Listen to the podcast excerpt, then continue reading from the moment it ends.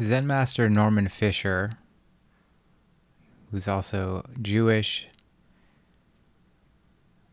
wrote a complete translation and reinterpretation of the Psalms. And this is his reading of Psalm twenty-two from a new, fresh, vibrant perspective of poetry, of Zen, and of Judaism. I'm Rabbi Ariel Scholl-Clapper, and if you love this and content like this, subscribe to J M C T X, the Jewish Mindfulness Center of Texas dot org, J M C T X dot org, or share this with a friend. Or share this with a friend. Without further ado.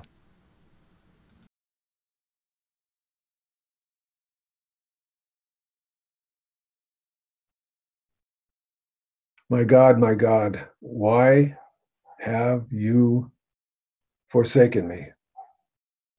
Why so far from my delivery, so empty in the anguish of my words? I call to you in the daytime, but you don't answer, and all night long I plead restlessly, uselessly. I know your holiness, find it in the memorized praises uttered by those who've struggled with you through all the generations. These, my forebears, trusted you, and through their trusting, you touched them, held and delivered them. They cried out to you, and you met them face to face. Their confidence was strong, and they were not confounded. But I am not as they. Utterly alone, I am cast out of the circle. A worm, a living reproach, scorned and despised, even less than despised, unheard, unseen, unacknowledged, denied. And all who encounter me, revile me with cynic laughter, shaking their heads, parting their nattering lips, mocking. Let him throw himself at God for his deliverance, they say, since that is who he trusts. Let the Lord save him. And they are right. How not trust you? And what else to trust? You I entered on leaving the womb. You I drank at my mother's breast. I was cast upon you at birth, and even before birth I swam in you, my heart's darkness. Be not far from me now, when suffering is very near, and there is no help. And I am beset all round by threatening powers, the bulls of Bashan, gaping their dismal braying mouths, their ravenous roaring lion mouths. I am poured out like water. My bones, joints are snapped like twigs. My heart melts like wax, flooding my bowels with searing, viscid emotion. My strength is dried up like a potsherd. My tongue cleaves woolly to the roof of my mouth, and I feel my body dissolving into death's dusts. For I am hounded by my isolation and cast off and encircled by that assembly of the violent who, like vicious dogs, snap at my hands and feet. I count the bones of my naked body as the mongrels shift and stare and circle. They divide my clothes among themselves, casting lots for them. So now, in this very place, I call on you. There is no one left. Do not be far from me. Be the center of the center of the circle.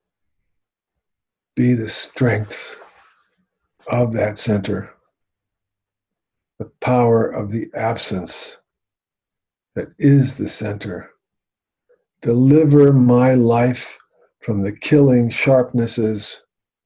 Deliver my soul from the feverish dogs. Save me from the lion mouths. Answer me with the voice of the ram's horn.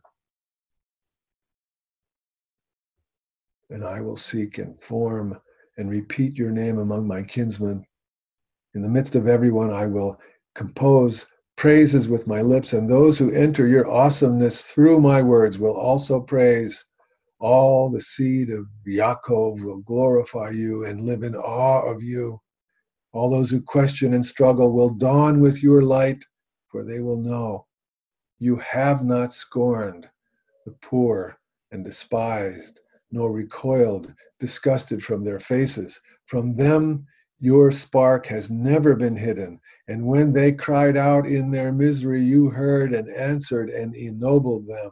And it is the astonishment of this that I will praise in the great assembly, making deep vows in the presence of those who know your heart. Know that in you the meek eat and are satisfied, and all who seek and struggle find the tongue to praise, saying to you, may your heart live forever.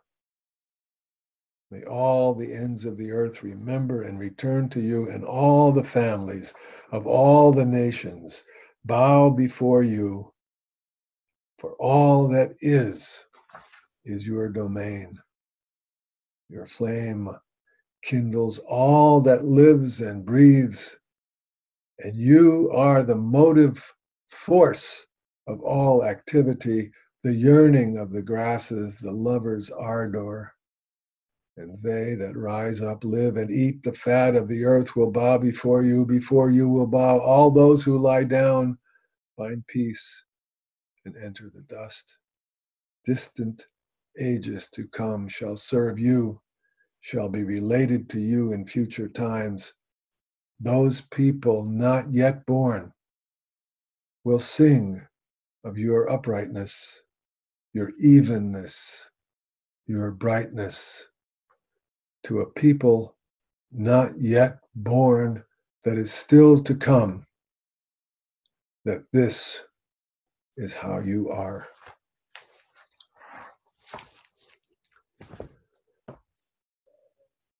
So usually our idea is, let's avoid any kind of difficulty. If it appears, let's fix it immediately. If we can't fix it, let's go somewhere else. If we can't get, go somewhere else, let's watch a video and try to forget about it, because we don't like bad stuff. And that's natural. Nobody likes bad stuff. But the Psalms are telling us that there is bad stuff. It's in us. It's all around us, and it's unavoidable.